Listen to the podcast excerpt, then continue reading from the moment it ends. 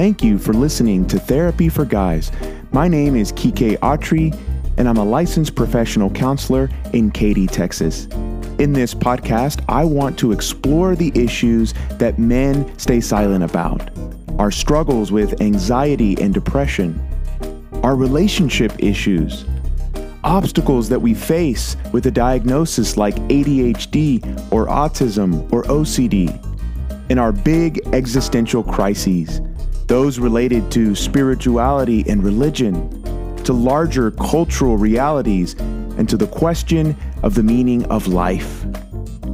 If you enjoy this podcast and you would like to learn more about me, I would encourage you to check out my website. You can find it at quiqueautrey.com. That's Q U I Q U E A U T R E Y.com. I would love to hear from you. I would love to connect. And as always, remember, continue the conversation.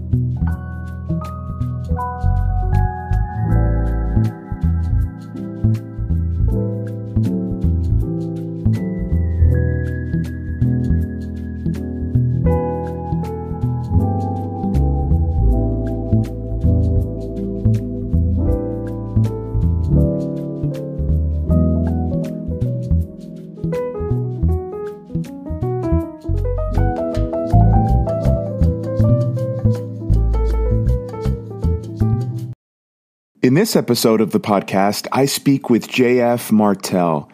JF is a writer on art, culture, religion, and philosophy. In this episode, we discuss James Hillman's fascinating book, A Terrible Love of War. JF's essays have appeared in online journals such as Canadian Notes and Queries, Reality Sandwich, The Finch, and Metapsychosis as well as in print anthologies from Penguin Tarcher, North Atlantic Books, and Intellect Books. He is the author of Reclaiming Art in the Age of Artifice, published in 2015 by Evolver Editions. His long form essay, Reality is Analog Philosophizing with Stranger Things, is available in ebook format from Untimely Books. If you want to connect with JF, you can check out his website at www.reclaimingart.com. And with Phil Ford, a professor at Indiana University Bloomington, JF co hosts the Weird Studies podcast, a series of conversations on the intersections of philosophy, the arts, and the weird. Weird Studies is personally one of my favorite podcasts super inspirational and in some ways has energized this podcast, Therapy for Guys. If you want to check that out, go to weirdstudies.com. You can find it on Spotify, Apple Podcasts, or wherever you listen to your podcasts. Thanks, guys. And remember, continue the conversation.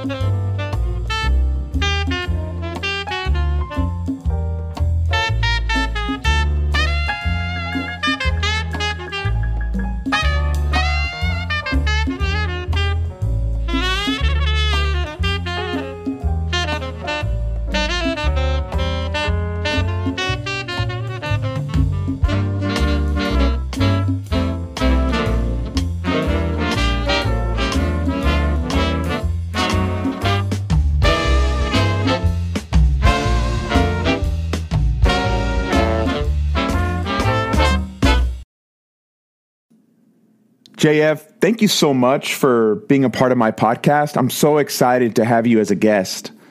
I'm I'm so happy to be here. I mean, you and I started exchanging emails years ago, and um, there was a bit of a hiatus there in our in our correspondence. But it's great to have this opportunity to talk to you again. Yeah, I'm so happy that we've reconnected. And uh, in fact, I was just talking to a client today. She was admiring my Stranger Things uh, Pop Funko dolls. And uh, I was telling her that I was so excited to interview someone today that actually got me into Stranger Things. I don't know if I told you that story. I actually read your book on Stranger Things, which, man, right. I'm hoping one day you'll come back and we can talk about that because it was so fucking good. And uh, I'm one of the weird nerds that actually got into a popular show through philosophy. Right. and so it was kind of cool great. reflecting on that. Yeah. Yeah. Well, book book's a big word. It's uh, I think it's about 50 pages, but it, it was released as an ebook, but it's like a long form essay. Yeah. Yeah. Yeah. I still um I'm still drawing on that one. I'm still circling those themes, you know. Uh, it's that was the beginning of something that that isn't finished yet, that essay. So Oh, I love that. Yeah. Yeah. So JF, would you mind for the sake of the listeners just telling us a little sure. bit about yourself and then maybe some details about your awesome podcast, Weird Studies? Sure. Um, so my name is JF Martel. JF is for is short for Jean Francois. I'm a French Canadian uh, writer and um, uh, podcaster, and uh, I've made my living for some time directing documentaries for television. so um, yeah, I, I co-host a podcast with Phil Ford, who's a musicologist from the University of Indiana Bloomington, um, and it's called Weird Studies. And on this podcast, we discuss works of art, works of philosophy, strange ideas, um, just all from a kind of a weird angle. Mm. I'll just leave it at that. Yeah, and, um, it's one yeah. of my favorite podcasts.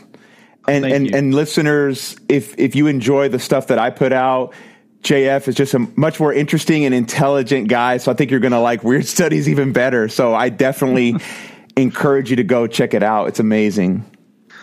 well, th- thanks for that. Um, uh, there's uh, the, I guess the only other thing I'd add is that I wrote a book called Reclaiming Art in the Age of Artifice that came out about oh some some time ago now. It's a great um, book. Yeah, thank you. And um, and yeah, so that's that's what I do. I write and I, I record podcasts and I think about things. Um, yeah, uh, that's about all the introduction I can provide at this moment. no, that's awesome. And you know, you're going to be the first guest who's not in the United States, so that's kind of cool. Oh yeah, right. I'm located in Canada. I'm in Ottawa, Canada. Ottawa's the capital of Canada. So, dude, I got to make it out there at some point. I think my wife and I would love to come visit y'all. Maybe yeah, that'd be great. You'd be most welcome. That'd be awesome. It's a nice part of the world. Yeah, yeah. Escape some of this heat down here in Houston. Well, then wait a few months because it's getting pretty hot up here too. Okay. hot and humid. Yeah. Yeah. So I know one of the things that we kind of connected over in our email correspondence was just the psychology of Carl Jung. I know I was kind of coming at it more from a therapeutic perspective. I, I don't know if it's accurate to say you were looking at it more from a philosophical perspective.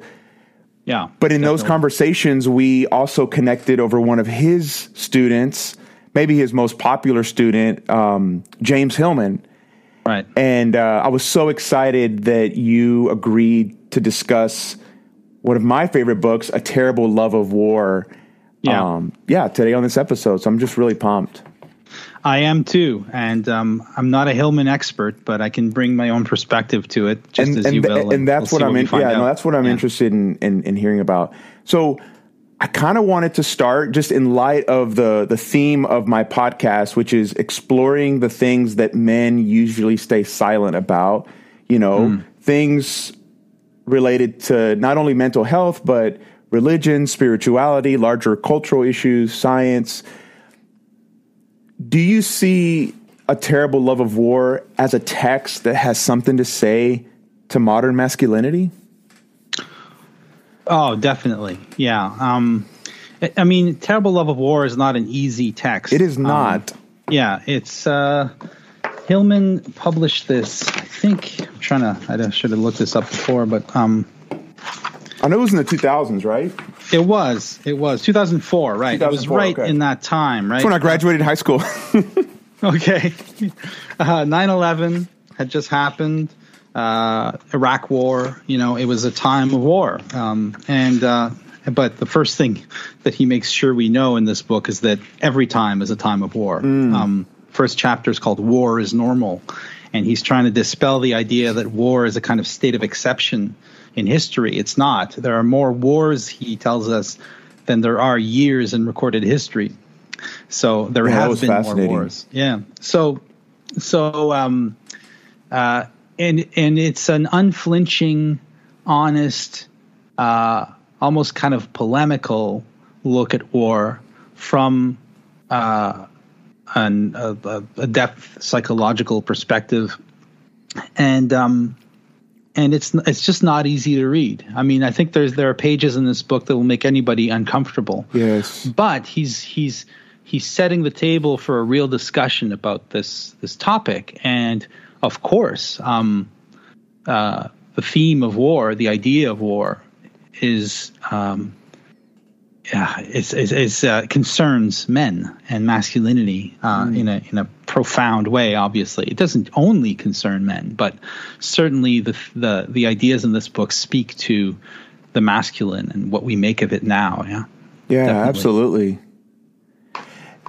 I think in light of that, you know, one of the first places he goes, and I know this has been a philosopher that's been important to both of us. I think you even have several episodes in Weird Studies where you explore certain of his fragments. Heraclitus, the, the pre Socratic, that was probably best known for his idea that the universe is in constant flux. You know, you can't step into the same river twice. But uh, mm-hmm. he, he also has a fragment, which is probably my favorite, where he says, War is the father of all things. Yeah. And it's interesting that you called this book a polemic because the Greek word that he uses is polemos, which right. I think uh, obviously means war, but it can also mean like a quarrel or a strife. Yeah, uh, strife is the yeah, yeah, yeah, like like like like strife. And in fact, one one translator uh, translated it polemos or war, comma our genesis, mm. which I thought was a really powerful way to put it. So what do you think Heraclitus meant by that statement that war is the father of all things or is our genesis? Right. Um, if I'm not mistaken, the word genesis in Greek means becoming. Uh, I would have to look that up to make sure. But um, it certainly means uh, origination, beginning, mm. uh, something coming into being, right? Happening in time. Um, so war is the father of all things. What does he mean by that? Well, in the in the in the pre-Socratics, you kind of have the the basic matrix out of which Western philosophy will evolve. Mm. All the basic positions are there in a weird way. Um, Heraclitus is the uh, the philosopher of flux, the philosopher of becoming, and he's often opposed to uh, Parmenides, who was a philosopher philosopher of fixity and mm. of, of, of being. And so um, you can trace this duality through the history of Western philosophy. That you'll have your thinkers who believe that the world began in simplicity, in oneness, um, and then you'll have your philosophers who be, who who believe that the world began in strife and in conflict. Now you'll have among the pre-Socratics, you'll have guys like Empedocles who believe that the universe was fundamentally love and strife. Those are the words he used. I mean, those are the English words we use to denote the two basic energies of being, according to him. But with Heraclitus, it seems that what we see, what we experience in this world, is the result of a kind of basic conflict, mm. a hmm. clash of forces that's at the bottom of things, and that um, uh, the uh, our sense of a stable, uniform world arises out of this more fundamental conflict. And um, philosophers like Nietzsche will really mm. hone in on that idea in the modern era, right? Mm. Yeah. So, w- would so. you say that that war is kind of like an archetypal reality? Yeah, I would say that um, definitely you could call it that. Uh, the, the if if you, I mean, it you have to think beyond the human, right? Because he's talking about reality as it is in itself and so, what Heraclitus is saying, I think, at least that's my interpretation, is that um, there's a, a, basic strife or a fundamental war going on in nature. You know, the idea that that the, the the creative force in nature is itself driven by strife, and so mm. things arise out of a uh, a clash, that clash of forces, and so human history and human behavior reflects this basic reality. Mm. Yeah. Do you have any thoughts on how that again goes back to how a man thinks about himself and his own self development? If this yeah. primordial archetypal war or strife is the very fabric of existence?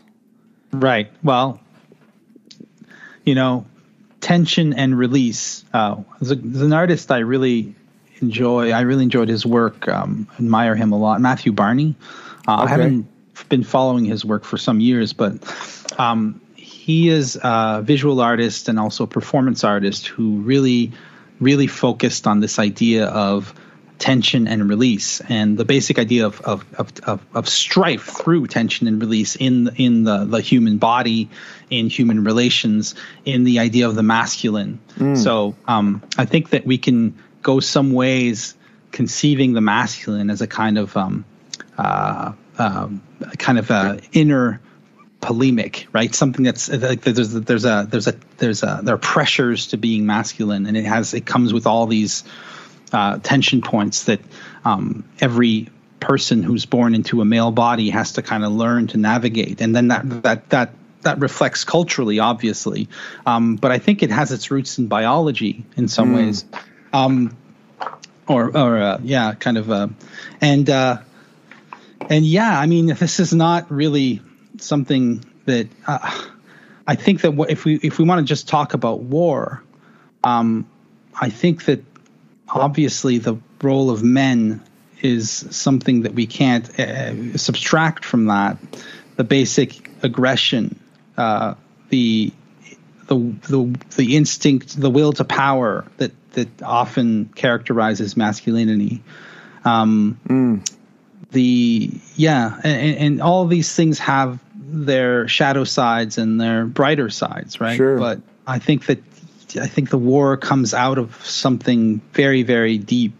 Um, not just in, in men, obviously, in human beings and in nature, but also in particular ways in men, I think. Yeah. Yeah. Yeah. You know, one of the questions that I'm still wrestling with, I'd love to see if you have any thoughts about is how war and all the things that, that come with war, how that speaks to how males experience community yeah. Right. Because those are, those are issues that I that I wrestle with on a daily basis with clients, not just kind of male aggression, but this sense of disconnection, lack of community.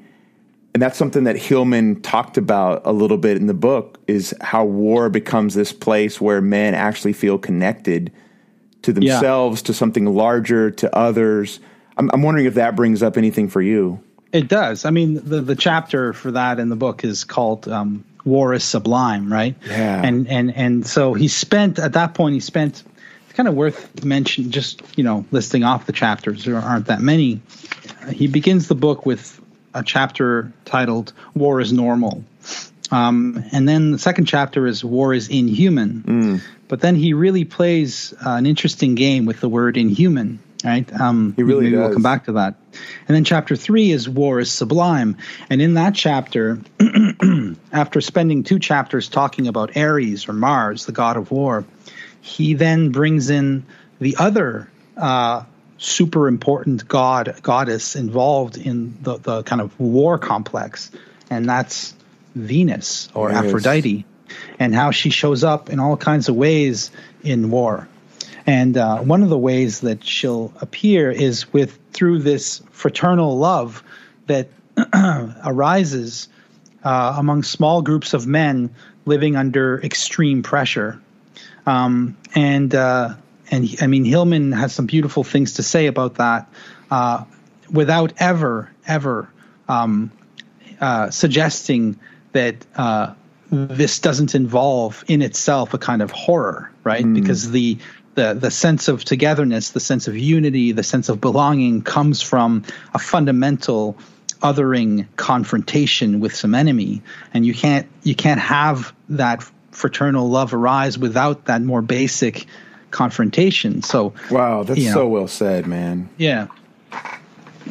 thanks. I mean, it's, and it's, but we have to recognize it, right? Um, uh, men who've been to war, um, who've will talk about that. They'll talk about how.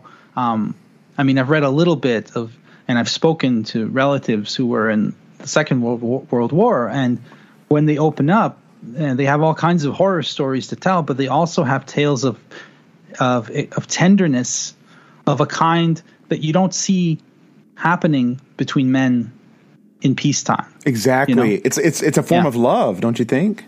Oh, it, it absolutely is a form of love. It's it's tender, it's it's strangely maternal love. It's fraternal obviously, but it's also it's caring, it's physical, it's connected, it's men touching one another, holding one another. Um, it's uh, you know the Spartans were known in ancient Greece; they were a, a really militaristic uh, city state, and the Spart Spartan men would live together, and um, and there was no sh- shame at that time in that place uh, in um, affirming the presence of eros, right, the god of of, of sexual love mm. among these men. Like it was part of what made their army so strong, right? And um, and so recognizing that without uh, downplaying the consequences of it, politically speaking or morally speaking, is something that Hillman has the courage to do, and I, I respect that a lot. You know, I, I love how Hillman kind of brings the opposites together. Yeah, yeah. Without without trying to nullify them or negate them in some beige compromise or synthesis. Absolutely. He allows things to exist in oppositions without trying to to to rule them out or to, to kind of subtract them or subsume them in some other idea. I mean, uh, there's no solution in Hillman's book to the problem of war other than we have to first of all recognize what it is. Mm. It's not simply a rational problem, war, because once a war starts, and wars start with tiny little events, a tiny thing, a tiny thing will happen. Somebody will publish an article, someone will call somebody a name, and all of a sudden there's a snowball effect. The mm. god is ready to come in. And then once the god comes in, once the archetype seizes hold of the situation, the entire fabric of existence changes to fit and to, to um, adequate itself to that god. Oh, and so, so once Ares comes in, there's no thinking outside of war anymore. It's it's bigger than us. It's it takes us, it sweeps us off into its own logic, and then the only solution is to live it out. Mm. Um, uh, and and so this autonomy of war is something that Hillman really really communicates lucidly in this book. Like there's a actually he, he doesn't do it alone. He um, he has some great um, thinkers and writers whom he kind of enlists to help him do this. I'm trying to find a quote right now by um, Barbara Ehrenreich. Uh,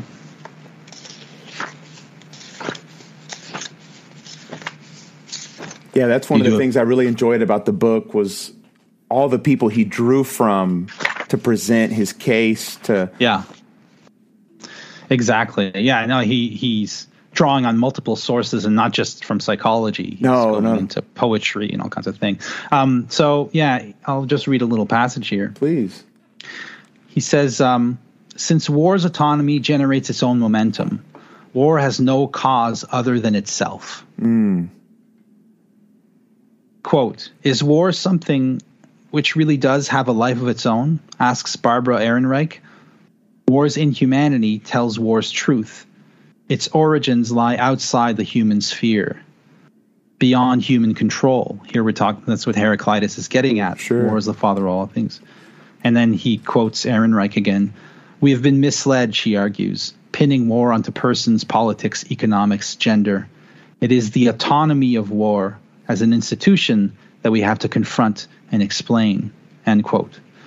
Her explanation Hillman continues, is remarkably imaginative. She conceives war on the model of a living organism, quote, a self replicating pattern of behavior possessed of a dynamism not unlike that of living things, end quote.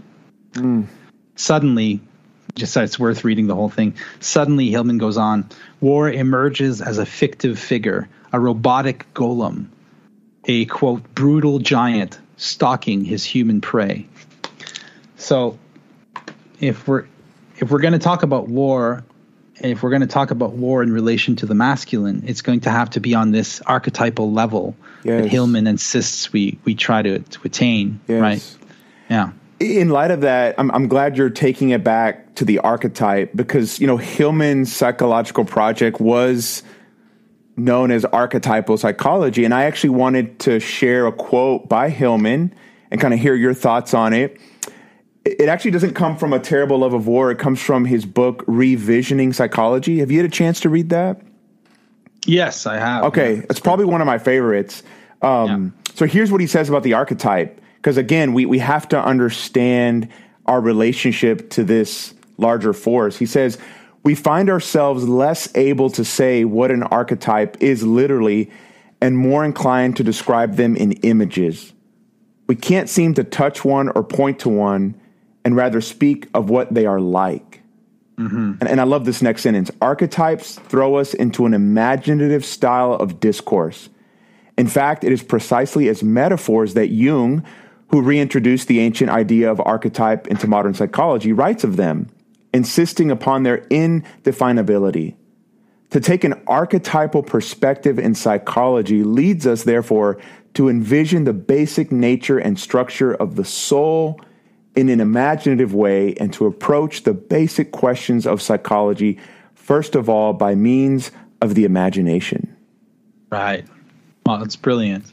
Yeah, I just I just finished um, a series of lectures on Nura Learning. Uh, Jeremy Johnson, uh, who's a, a, writer of great um, brilliance in his own right, there um, has this uh, learning platform, and I, I did a series of lectures uh, there called "Groundwork for a Philosophy of Magic." Oh wow! And and the whole idea was that was an attempt to think of reality in terms of something that emerges out of the imaginal, mm. right? So I'm using the word imaginal a reference to uh, Henri Corbin, the French um, religious scholar who yeah. worked very closely with um, Sufi ideas, right?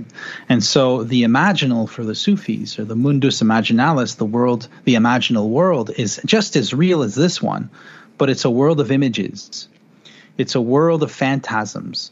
It's the world of the of of dreams and of um, of of madness and mm. of vision and of the, the night world, as uh, Hillman calls it sometimes, and that our world, the idea that our world might arise out of that realm acausally, is a metaphysical concept that I'm working on.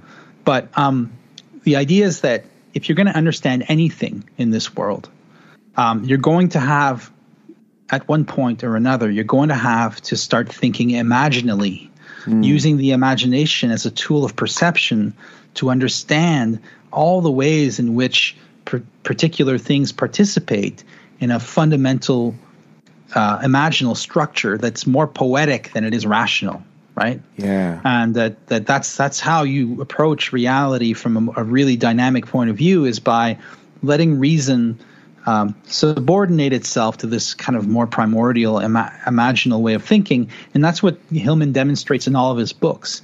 He's taking a concept like war and he's thinking about it imaginatively. And so and sometimes he'll be making leaps that would be very strange in a philosophy textbook, right? That you wouldn't make Absolutely. those leaps, but, but he's following the images, and then at the end you have a stronger and deeper sense of what it is that he was discussing than you would have had if if that idea if the idea of war had been reduced to some clearly rational schema where we lose the energy of war, the feeling of war, uh, the sublimity of war, and all the other dimensions that he explores in this book, right? Dude, I fucking love that. you know, it reminds me. I, my clients always ask me why I have uh, the symbol of the Hamsa hand all over my office, and I know that it has a particular meaning in certain traditions, but I kind of put my own spin on it. I, I sort of yes, it's a hand, but at some level, it sort of is shaped like a heart and then it has this mm-hmm. eye right in the center.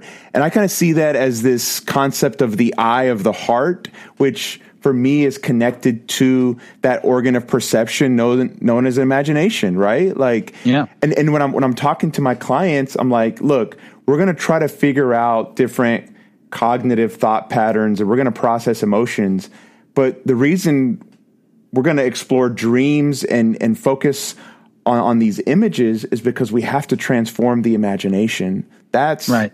That's where it's at. Yeah. Yeah. And the, the one of the tendencies in depth psychology that Hillman was fighting against was a tendency amongst among Jungians um, to uh, reify, to to um, turn the archetypes into easy, facile, pastel images right. that are just applicable, like cookie cutters, uh, um, to, to, to to situations, and that's not what the archetypes were for Jung. Um, and that's not what the archetypes are for Hillman. The archetypes are much stranger. Archetypes is a name we give to forces, entities, aspects of reality that we simply can't understand rationally, and yet that assert themselves all the time in our lives. Absolutely. And you know, reason itself is an archetype. You know, Apollo is an archetype. Yes. The, the, the, the, the rationality itself is just but one of many archetypes. And that's why also Hillman is constantly insisting that we practice a polytheistic. I was uh, hoping psychology. you would go there. I was about yeah. to ask you about that.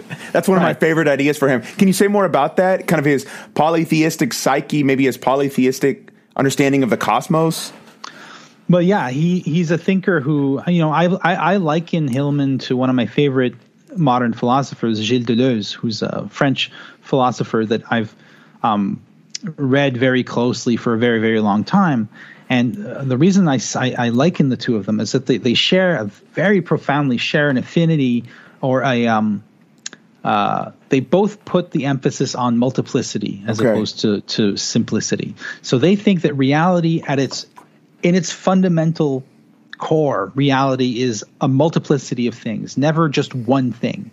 Um, so things don't reduce to one object or one force or one substrate. Things are innately uh, many all the way down. Mm. So the only the only proper way to approach a situation in life, uh, whether you're doing science or whether you're doing philosophy, or whether you're just trying to you know build a I don't know do some carpentry or sure. whatever it is. The the way to do it is to approach it in this in this spirit of multiplicity. That every situation involves many factors, none of which is the most important one, but all of which create conspire together to create a unique situation. And so um, so he he you know, he faults different religious traditions or different philosophies with overemphasizing one force and trying to make it supreme, whereas a monotheistic is, approach to things. Exactly, a monotheistic approach to things, which you just you don't find only in religion, according to Hillman. You'll find it in science. You'll find Absolutely. it in politics, right? Um, and he's encouraging us to think in terms of multiplicities. And the reason why it's hard to do that is because it's really scary. We love to have one thing to fall back on. We love to have one North Star to guide our way. If we have to follow a bunch of different stars, then which way do we go? And and, and it, it really depends. It depends on the situation. Yes. So you have to make decisions for yourself in the moment with what you've been given, uh, and which is always strange because. Um, the, the, the, the situation you're you're handed is never going to be simple. It's always going to be complex and mm-hmm. involve a, a, multiplicity of forces, all of which have to be taken into account. So when he's doing dream interpretation, Hillman always insists on following the images, right? Yes. Don't try to interpret, reduce the images to some message, right? Because the that's not how the unconscious thinks. It doesn't think in terms of discrete messages or like like it's not like Morse coding us, you know, a specific thing. It's giving us images that are multivalent and layered and strange, and it's by following them and trusting them them and letting them guide us to the next set of images that we actually make some progress. Yes. Yeah, but we can never get comfortable. No, right? absolutely. Yeah. Do you see any like practical ramifications to that? Like even in the modern world as we think about modern masculinity, how adopting a pluralistic oh. or polytheistic sort of approach to reality could help us think well, through some of these with, things? Let's stick with masculinity because I know that's a that's your your theme that yeah. you're exploring on this podcast. Look, um, if you're going to have a monolithic or monotheistic vision of, of masculinity, you're doomed because um, what do you do when all the feminine aspects of you, all the yin in you, decides that it needs to be heard, that it needs to be recognized? You repress it. You deny that side of yourself. This is the side that Jung called the anima in men, right? Um, masculine bodies have um, feminine uh, minds, you know, or right. feminine unconscious minds. Yeah. And so, and and for Jung, it's always a matter of letting the shadow side, leaving the side that can't express itself through your body or through your job or whatever has to come out somehow. Mm. And that involves recognizing yourself as a multiplicity, a pair, a dyad, a, a, a syzygy, as they call it, yes. instead of just being a one, uh, like one unitary, discrete being. So already you see that um, the the kind of um, deadlock of the masculine versus the feminine, which so many men uh, endorse and and uh, just assume is true, that there's some kind of like that a, a real man should be an absolute masculine creature. Yes. Uh, that it cre- creates all kinds of problems. But if you soften that up and realize that your masculinity is contains within itself a femininity that needs to be expressed, needs to come out, well, then you're already thinking multi- in terms of multiplicity, and you're. I think you're going to do. Um, you're going to have a, a, a better life in the long run if you're able to face those parts of yourself. Right? Yes, JF, man, drop the mic.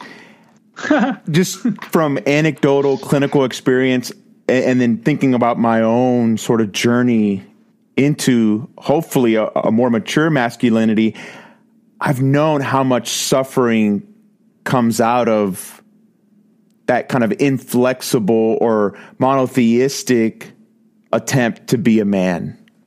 Right. Right. You know, so sometimes on the podcast I've referred to toxic masculinity as an inflexible or rigid masculinity. Yeah. Maybe maybe it's a monotheistic masculinity where it can't have space or room for the multiplicity that you're talking about.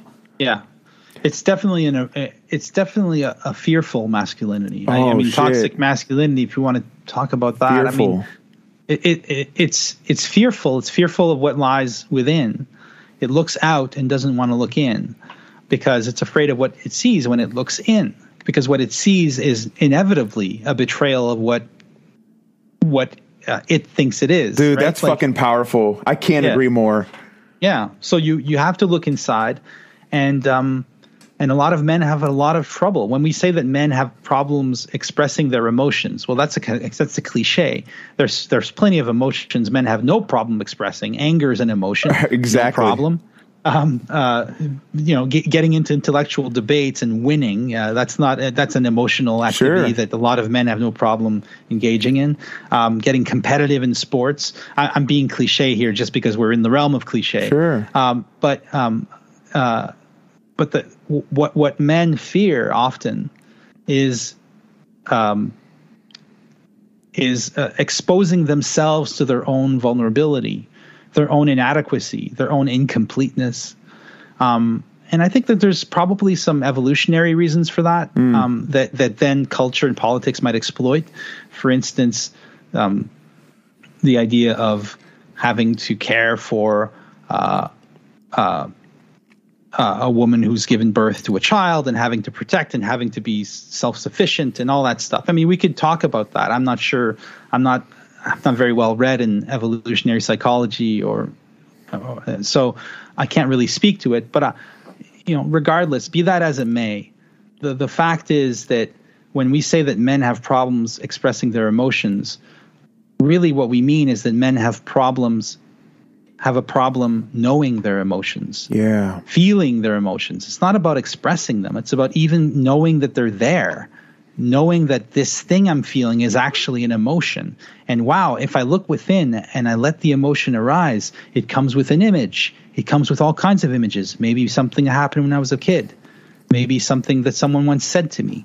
Uh, maybe it's a memory, or maybe it's a dream image. Maybe yeah. it's an image of a tiger. Whatever it is, the image comes and Hillman's method is that will lead you into the labyrinth where you will find uh, a way to to become whole. I know he doesn't like that term. He doesn't sure, like the sure. idea of wholeness, but essentially that's how Jung would put it. That Yeah. you compensate and you'll you'll become a, a whole person. Absolutely. So, no, yeah, and man, yeah. that's getting me to think with so many of the men that I work with, again, in my own journey, we're afraid to go back to fear to look inside because we see the opposite. We see the feminine, we see the vulnerability.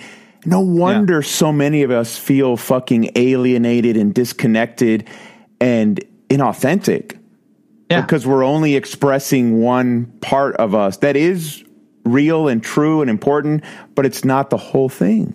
It's not. It's monotheistic instead of polytheistic. yeah. Exactly. It's it's monotheistic. It expresses it, it expects everything to be just the one the one thing that it seems to be and nothing else, which is not the way reality works. Everything is many things, and every man is is also a woman, and Yeah. uh, and and and that's the way that reality is built. But uh, then that's a cultural problem. It's the culture doesn't allow us to do this. The culture insists on on um, people slotting into easy categories. Um, and we see this with the whole gender situation right now, where people there's there's a multiplicity in us that wants to come out.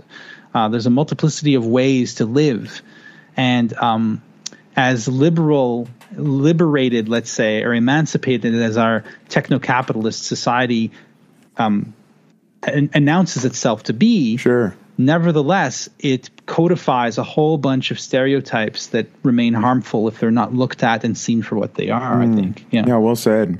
Yeah.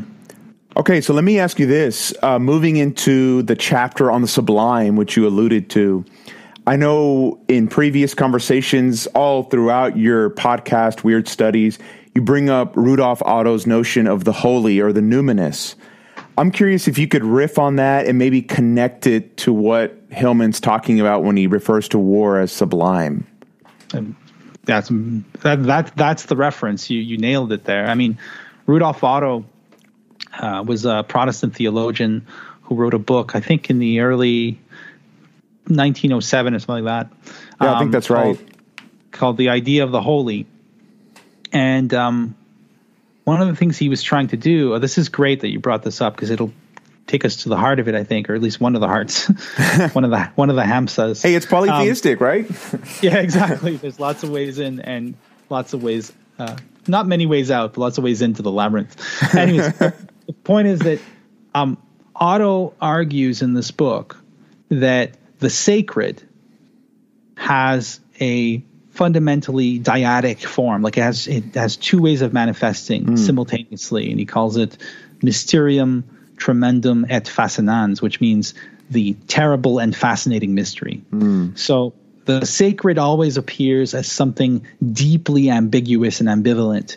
It has these two faces. On the one hand, you're drawn to it. On the other hand, you're afraid of it. Um, horror, good horror films really nail the sacred better than any genre, right? Because in horror, it's like you can't look away. You're drawn in, but at the same time, you're afraid of what you'll see. Um, so if the sacred pretends to not have, if, if sorry, if a particular way of looking at the sacred neg- neglects that shadow side of the sacred, which is just as essential as the luminous side of it, then you end up, that part goes unconscious. And that manifests in our environment in all kinds of ways. As hmm. Jung says, you know, if, you know, your shadow will manifest in your environment. If you don't come to terms with your shadow, it'll manifest as fate. It'll come out as life. fate. Yeah, Exactly. exactly. So, so Rudolf Otto, and he wasn't talking psychology; he was doing theology. But the point is that um, he really develops an idea of the sacred that I think is describable as an idea, a sublime idea of the sacred. You know, the sublime, which is a late 18th century attempt to capture, to conceptualize this idea of the holy and of the the, the larger than life, what is what is mysterious and strange and yet real, um, is really um, uh, a, re- a useful concept to use when thinking about war because it has those two sides. And so Hillman is trying to get us to realize and to accept that as terrible as war is, it's also sublime. It's also strange, it's strangely compelling, fascinating, and um, involves all sorts of events that we might describe as heroic, beautiful, sad, meaningful. You know, all those things are part of the complex. And when people go to war, when a country decides to go to war, it's as it's as it's for those reasons. Those are the things that they want to. Um, and that's what you were saying earlier. Like, men feel disconnected today. Well, going to war gives immediate meaning to mm. your life.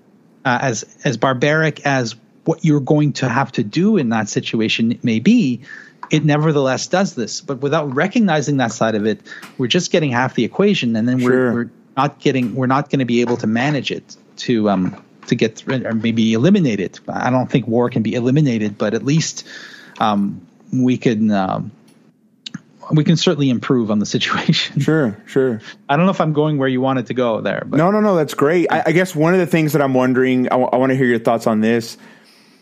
I know many of us, when we talk about the sacred, we, we usually think about things like God or, or we kind of rush to religion or spirituality. Do you, do you think there's a place to refer to just the human psyche as sacred, to the individual as sacred? And wh- where I'm going with that at some level is it's kind of my hermeneutic or my, my approach with a client, a new client. I'm sitting down and I'm trying not to reduce them to any diagnosis. I'm, I'm, I'm trying not to s- say they're all this or all that. I'm, I'm, trying to think of them as wholly other or, or a singularity, mm-hmm. which contains yeah. both the, the, the terrible and awful dimensions, but also the parts that are fascinating and that draw me yeah. in, that are beautiful. Do, yeah. do, you think it's appropriate to refer to the human as sacred? Oh, yeah. I, I think that was Jung's entire project was about that. It's like the sacred isn't a category that disappears when you decide you're not going to go to church anymore. in fact, some in some a lot of places, the church church is the last place you'll find the sacred. I didn't discover you the know? sacred until I left church. exactly. you know, so so the sacred is out there. It's it's on the loose in the world. It occurs. It you'll encounter it in the weirdest places. You might encounter it in a traumatic experience, mm. uh, and that's not to belittle it to call it no. sacred because you're you're encountering radical mystery with the sacred. I, I love Whenever, what Jeffrey Kripal says that that trauma often leads to transcendence. It does. And I'm sorry to interrupt tra- you, but no, no, not at all. No, no, we're having a conversation. I mean, the way I, I, describe it as a rift, right? Trauma mm. is a rift in, in, in your story, in your narrative, and all of a sudden, when the rift opens, you're seeing, you know, you're seeing past the facades. You're seeing something very strange underneath the apparent calm and quiet and orderly um, surface of things. Hey, this is the and upside so, down in Stranger Things, it is, right? It is exactly. It is exactly the upside down, and um, and you got to deal. You have to deal with it. And I, I see the sacred in terms of those moments of revelation where we're seeing what's going on underneath. And what's going on underneath is like I was saying earlier is imaginal dreamlike bizarre somewhat uh, disconcerting unclear ambiguous ambivalent all those words. Point is that where do you find that in life? Well you might find it in your in the events of your life. You might find it in art. I think that art has become a source of the sacred yeah. in this post-religious age for many many people um, you look at a film like Stanley Kubrick's Full Metal Jacket. Oh yeah, which is a wonderful film about war, about the sublimity of war, and about all that esprit de corps, as we call it in French, the the spirit, um, the fraternal love that develops mm. in a, a, war situation. Um, and it's also about masculinity and femininity. The film ends with a powerful statement about the feminine and the masculine. Um, and so um, and and also that film actually should be paired with an earlier Kubrick film called Paths of Glory, which has a very similar ending. Anyway, I won't get get into it because that'll get us in the weeds. But the point is that these are films about war that make us feel that, that also confront us with the sacred. So the sacred is out there. Everybody encounters it one, sooner or later. Uh, so we certainly all encounter it in our last moments on this on this in this on this earth. In those moments, we all have to face it. And um, I think the sooner you the sooner you face your own sacred, um, the better. I think that sure, that's sure kind of what Hillman is calling us to do. Yeah. Yeah. So one of the concepts that drew me to you and your work in the beginning was what I think you call with a capital R the real. Right. And, and, and, as I as I read through a terrible love of war, as I think about Hillman, I, I almost see him as a psychologist of the real And so I'm just curious if you could speak to that. And yeah. and and one of the things I'm thinking too is just thinking about, you know, many of my, you know, kind of secular, post-secular clients, they might think that the real has to do with, you know, what they can access with their five senses. And I yeah. honor that and respect that, but I kind of see that as reductionistic. I agree. Um, yeah, I use the word the real as a kind of um, antonym of reality. So you have mm. reality and the real; they're not the same thing. Um, I don't know if those are the best terms, but they're the terms I've I've landed with. Sure. Uh, the real for me is is the imaginal. Mm. The real is the like in this in this uh, series of lecture, this course we just did. The argument there with it is that the, the possible is the real. What is possible is the real.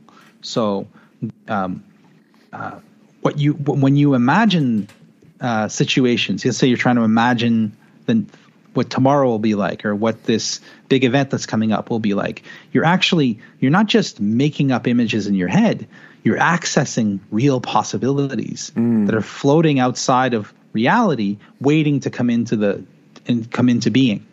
And that's why it's that's why science relies so deeply on the imagination. That's why art is so tied to the imagination. Is because the imagination is more than just a, fanciful, um, you know, um, epiphenomenon of the human of human cognition it's actually a mode of perception it's a way of seeing what's what's what may be coming around the corner so having said that th- that to me is the real the real is not just what is physical what is around us what we can touch and smell and see with our eyes it's also all of that virtual um, potential that envelops each thing so the real includes meaning right? So mm. reality, bare reality is is is basically physical reality with meaning taken out. Yeah. But you'll never experience that.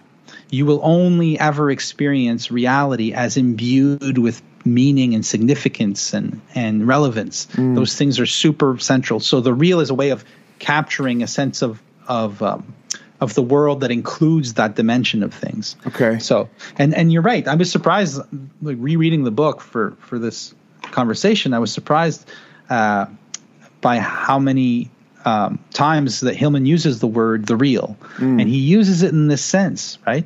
I hadn't noticed that before. He says we have to imagine the real. He um, he has a problem. At one point, he criticizes Susan Sontag for saying that war is unimaginable. Right? right. We can't imagine. He's like, no, no, we must imagine. We must imagine what war what the reality of war is what the truth of war is we if we say we can't imagine basically war will have its way with us yes the only way to get through it to get to find solutions to the problem of war is to use our imaginations yes and um, yeah so that's yeah I, I wonder if you could speak to this just using your distinction between reality and the real do you have any thoughts on how and I know this is an over generalization, but for the sake of this conversation, how the modern man is in some ways living more in quote unquote reality than this concept of the real? Well, again, um, you know, what does our contemporary idea of masculinity, masculinity emphasize? It emphasizes reason. It emphasizes the practical side of life. Yes. Means and ends thinking, goal oriented thinking, um, social status, status Absolutely. is very important for men. Um, and that's something that I think you can make an argument is deeply biological. Status is, mm. is something that's probably you'll find all of you find it certainly find it in the animal kingdom. Yeah, thinking about the uh, apes. Uh, yeah, exactly. Um, and um, yeah, so we've got reason. We've got what about um, strength? Uh, so, so some strength, power, power. Yeah, power, power, physical strength or political strength or um, just uh, authority. So all these things hinge upon uh, are, are, are measurable aspects of reality. Um, and, and, you're not necessarily saying that those are inherently bad. No, they're not. But if they're divorced from uh, a connection with um, their opposites, mm. you know, their yin sides, um, then it becomes a real problem. If if also the relativity of reality, mm. right, is something you lose if you only emphasize these things. If you think that your persona, as Jung called it, your job is you, you're screwed. Yeah, you're fucked. Because sooner or later, sooner or later you'll you'll fail at your job or something will go wrong or times will change and your job will become obsolete or whatever Yes. it is. And then you will lose your you will literally lose your soul if you've invested all your soul making in your social status. Hmm. How do you how do you avoid that you cultivate interiority. You have a being that you are. You build a soul that's not just reducible to your social situation so that when your social situation falls apart or changes you have you're, rooted in yourself. You have an interior life. How do you build an interior life? You look within. What are men f- afraid of doing? Looking, Looking within. so they're they're like we're like brittle you know we break too easily and um and we can't find these um deep wells of meaning within ourselves because we're afraid to look in uh, maybe this is No, this is so simplistic good. but no, no, no, yeah. this is so good. And you know, honestly, that, that that was my goal in this conversation is to take this really difficult and complicated book and and try to not reduce it to principles, but to try to bring it into the practical world The at practical some world, level, exactly. right? In- Yeah. In some ways, the, the world that I live in and and that so many of the listeners live in. So one of the things I wanted to ask you about, and it connects to this, I, I, I didn't think it would, was at one point when he's talking about the potential benefits of what war can kind of teach us, he talks about the importance of like slowing down or or prudence and thinking about it in the negative. He says, you know, we've fallen at least in 2004, it's probably true today in the United States, into this spirit of like rashness or being haste. yeah yeah haste is the new cardinal like uh, uh Yeah, yeah, Aldous Huxley said it's the new uh, deadly sin. It's the eighth Deadly, deadly, deadly sin, sin, right, right? I thought that was Yeah, yeah. fascinating. So Yeah. I wanted to see how that might apply to our conversation and, and what you just said about the importance of cultivating interiority. How, Yeah, how does right. rashness or haste work against that? Right, that's a great question. So the his the passage I'm thinking of on prudence comes in the, the last chapter, which is Yes. called Relig- "Religion is War," where Religion he War. basically tears Christianity a new one. Yeah, he does. in that in that chapter because of Christianity, the Christian Christian Christendom's, let's say, its neglect of the other side of itself, the dark half of itself. Mm. Right. It's not so much that he has a problem with Christianity per se, but he has a problem with Christianity, Christian civilization's failure to deal with the shadow side of itself. Mm. The side that John of Patmos makes perfectly plain for us in the book of Revelation Right. um, and uh, which, if you read, for example, I mean, there are ta- so many passages and moments in Luke and John where there's a hinting at that other side, but institutionally, uh, the tendency has been to avoid it, to demonize it, to pretend that it's somehow external to us, that it's not part of us, it's not part of our, it's not in our village, it's not in our church, and then you have all the problems that stem from that Oh, yeah. But what he but in the midst of this scathing critique of christianity he has he recognizes certain things that the christian um, uh, ethos brought into the world and one of the things is prudence this value of prudence of taking your time with things of, of deliberating over things uh, for as long as it takes before letting them come to fruition in the world, letting them happen. And so uh, this is something we've lost in our in our post Christianity. It's the post Christian world that's hasty, and um, in our rejection of of the institution of Christianity as as as it was before, like a centralized, Right. like monolithic uh, institution. We've also um, uh, we've thrown the baby out with the bathwater, and so he's. I, the way I read it was that we need slowness. You know, we need to bring back this idea of taking our time with things because if reason is your only tool, reason moves at 100 miles an hour. Reason jumps from one thing to another. It'll jump through a bunch of syllogisms, and you'll next thing you know, you'll be um, totally elsewhere if you just allow rationality to take over. Look at the uh, Project Trinity, right? The project Yeah. that gave us the atomic The bomb. atomic bomb. Yeah. You know, there you read the um, testimonies of the scientists who were part of that, and how they were almost in a kind of dream state while it was happening for years in a dream state, it's semi like there's no other way to describe it, and then realizing suddenly as they're watching the detonation in New Mexico, suddenly realizing what they had done. You know, Oppenheimer wasn't cl- fully in you can be perfectly rational practical efficient successful without being conscious. And so prudence first and foremost is cultivating that interiority Dude, so that you that. can see you can see where you're coming from and where you're going. And then when you're when you're given an order let's say you're part of a hierarchical system you're given an order you at least that order echoes in an interior space where you can actually assess it morally or else you're just like um, eichmann right? Who was just following orders and worked in auschwitz. You, you we need to to to cultivate this sense. And that's something that christianity brought really really worked on. I think something that we if we give that up we're in trouble because it the idea that we each have a moral compass that we're, we're each unique persons and that we're each responsible in some way not just for our own actions but for the fate of the world that's something that christianity um, that we i think we give up at our peril No, that's Right. really good. You know, I think about my my own therapeutic journey. Um, my my therapist was the the director of the Jung Center in Houston, and he actually turned me on to Hillman. He actually met him and interacted with him. Um, one thing he would always say is that he was one arrogant motherfucker. um, yeah he, he thought very highly of himself. Uh, Yeah. which which makes sense if you read his books. But uh, you know, I, I know Hillman in the Jungian tradition was also into the whole concept or the metaphor of of alchemy. And, and my therapist would also would always talk about the importance of sort of letting the soul cook, right? To, Yeah. to, to you know, like it's it's all about a process and and this slow working out of, of various different, you know, energies. And it can't happen overnight. It's gonna take time. And so as, as you're saying that, as I'm thinking about my own experience, you know, that's one of the things that I would tell the guys that are listening to this podcast. You know, I, I have this conversation with my clients all the time. They come in sometimes and they give me a list of 20 things they want fixed. And I'm like, hold on a second. That shit is not going to work. We've got to slow down and, and, and, and let this cook. Let it, let it do its thing. Yeah, trusting. And that's another Trusting. thing. That's another problem that, you know, if we want to talk about the bad form of masculinity, it's a lack of trust, a, a mm. spirit of suspicion. Oh, my And this God. isn't just about like bro culture. This is in science, in philosophy. I mean, say more about that.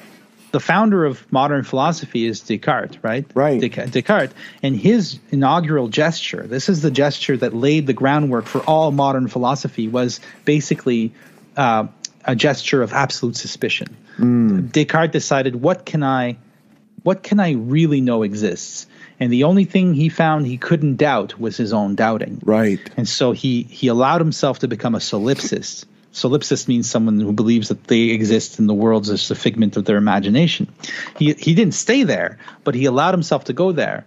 And modern philosophy followed that kind of gesture constantly. So this idea to hold everything suspect, to trust nothing until you've seen it, not to, to believe nothing, not to be taken in, not to be suckered into into um, believing lies or whatever. That uh, hyper skeptic skeptical attitude is a form of masculinity. I think um, that, uh, Love uh, you'll see manifested in all kinds of ways. And where am I trying to go with this?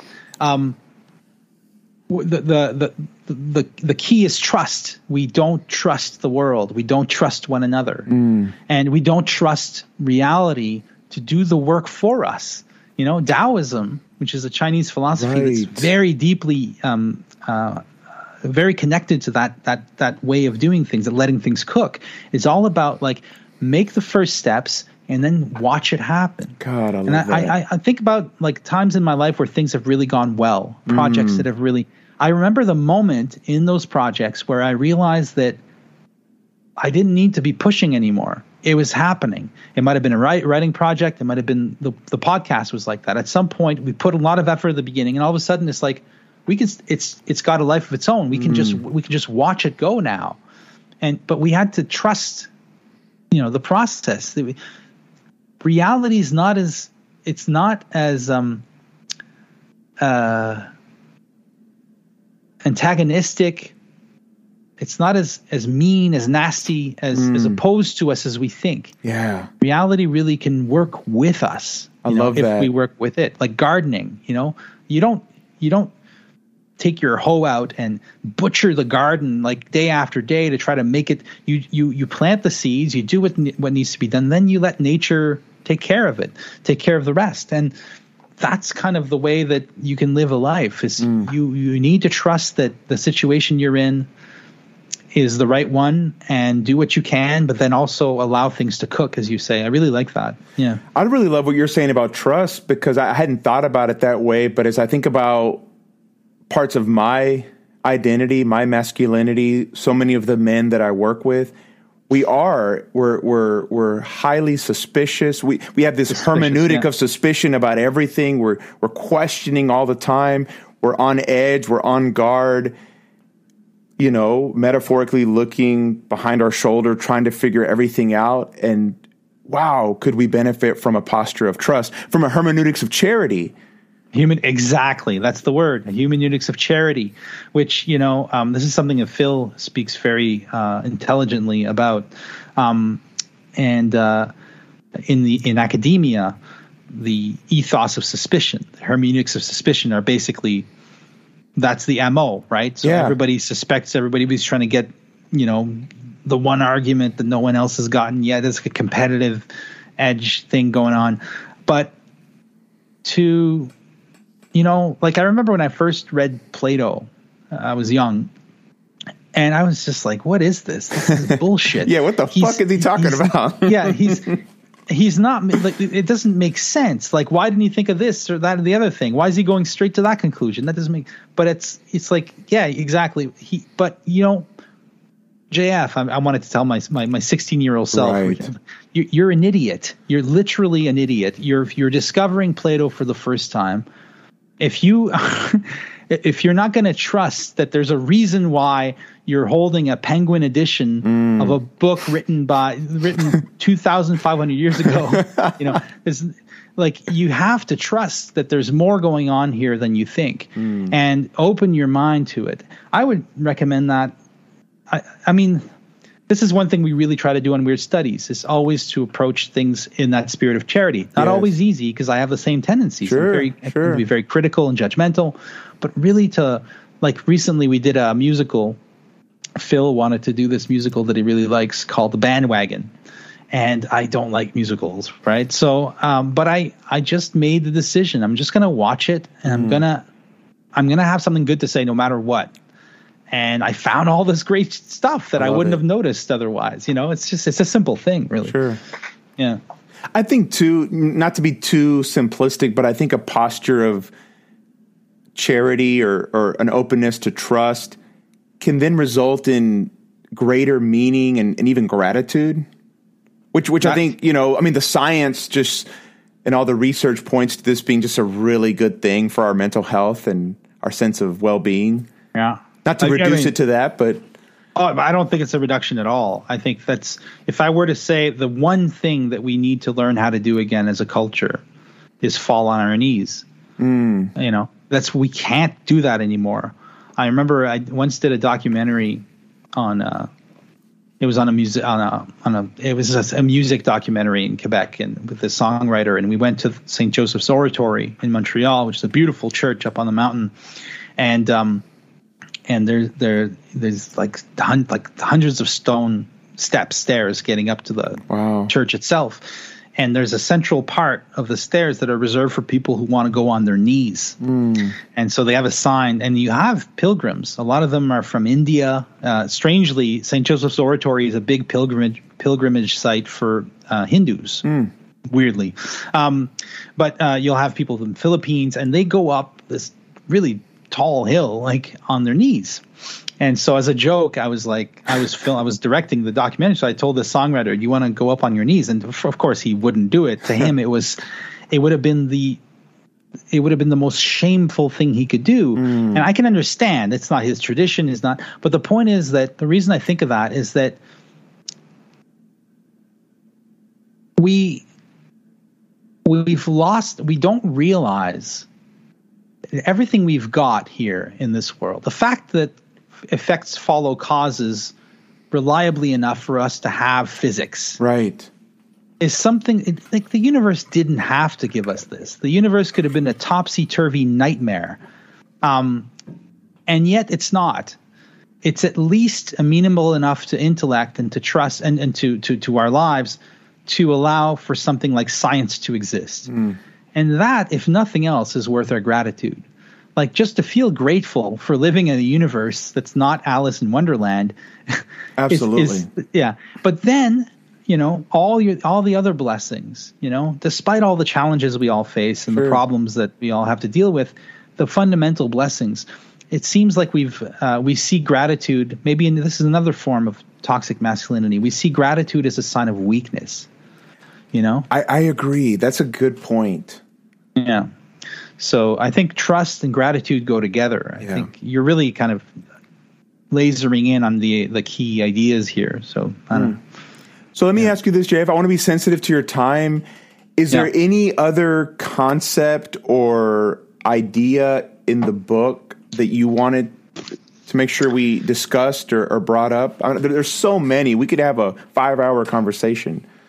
Sure. Uh, one of my favorite parts of the book um, is the little, you know, he has those little text text boxes, you know, with little mini essays yes. in the book scattered through it. There's one about the decision in Japan to get rid of guns. Mm. I don't know if you remember that one. I do. So basically, yeah.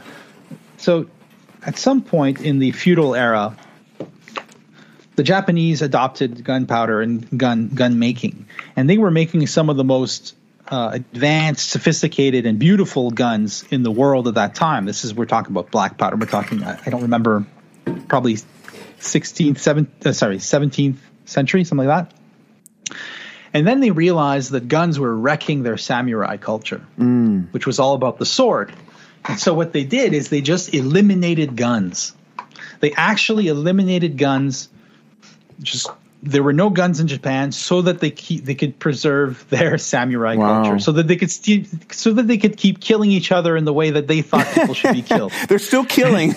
yeah, it's not. Yeah, exactly. But that's a type of nuanced and and and almost kind of ironic uh, approach that Hillman is is recommending here. Mm. Look, there's a problem right now with guns in the U.S. I know. Yeah. There's no easy solution to this problem because the whole place is littered with automatic rifles already. So right. even if you were to ban them, what do you you know? So, but the, but the, the the the the very fact that this culture was able to make that type of change um, is, I think, unbelievable, almost miraculous that the Japanese could have. Because we think now it's like, oh, if a technology can exist, it will, mm. and there's nothing we can do about it. You know, it's too bad about human cloning, but you know, if we don't do it, then the Chinese will do it or somebody else will do it. Right. So we have to do it. That's exactly the logic that led the Americans to create the atom bomb, because mm. they were afraid the Germans would do it, so sure. they did it first, right? So that's sort of um, the idea that we have a lot more control over what our culture and our civilization does than we think. It's not just an automatic process. This is a little running against the grain of Hillman a little bit, but if we become aware of the archetypes, we suddenly become able to steer the ship. And I think that um, my point is that the argument for getting rid of guns in Japan was not an ethical argument against war or against the deadliness of guns. Right. It was an argument from a place of aesthetics and an argument and imagination. From a place of, imagination and ethics as they relate to honor and a, a, a, culture that they wanted to preserve.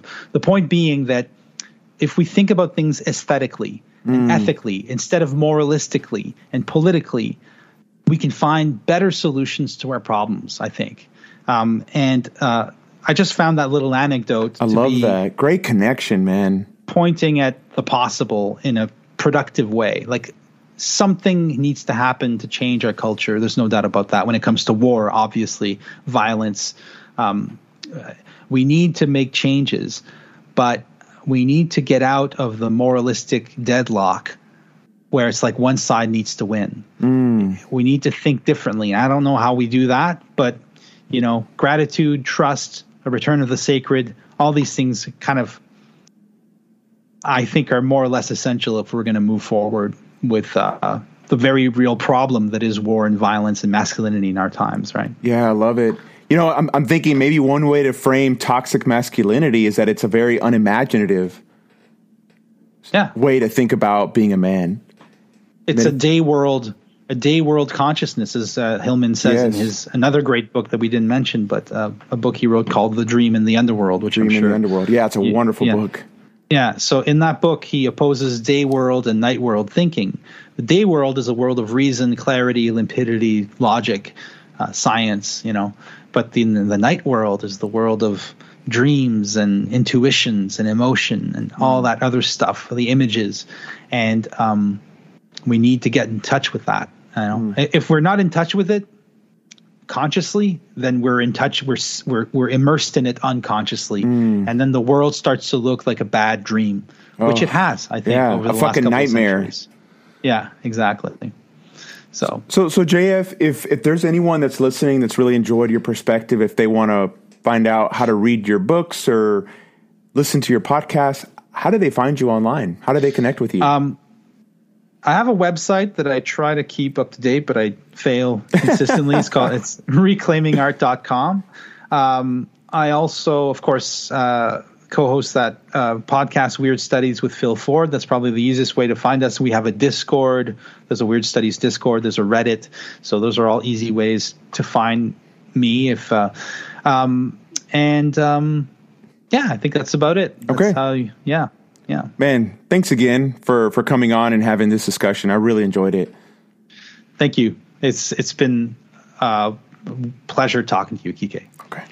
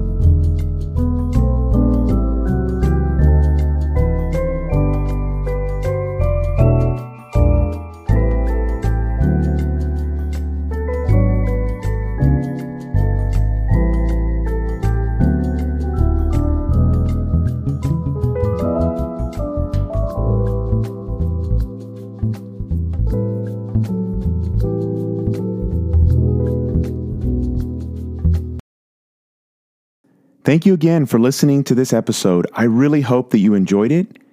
Let's try to connect. Reach out to me. You can go to my website at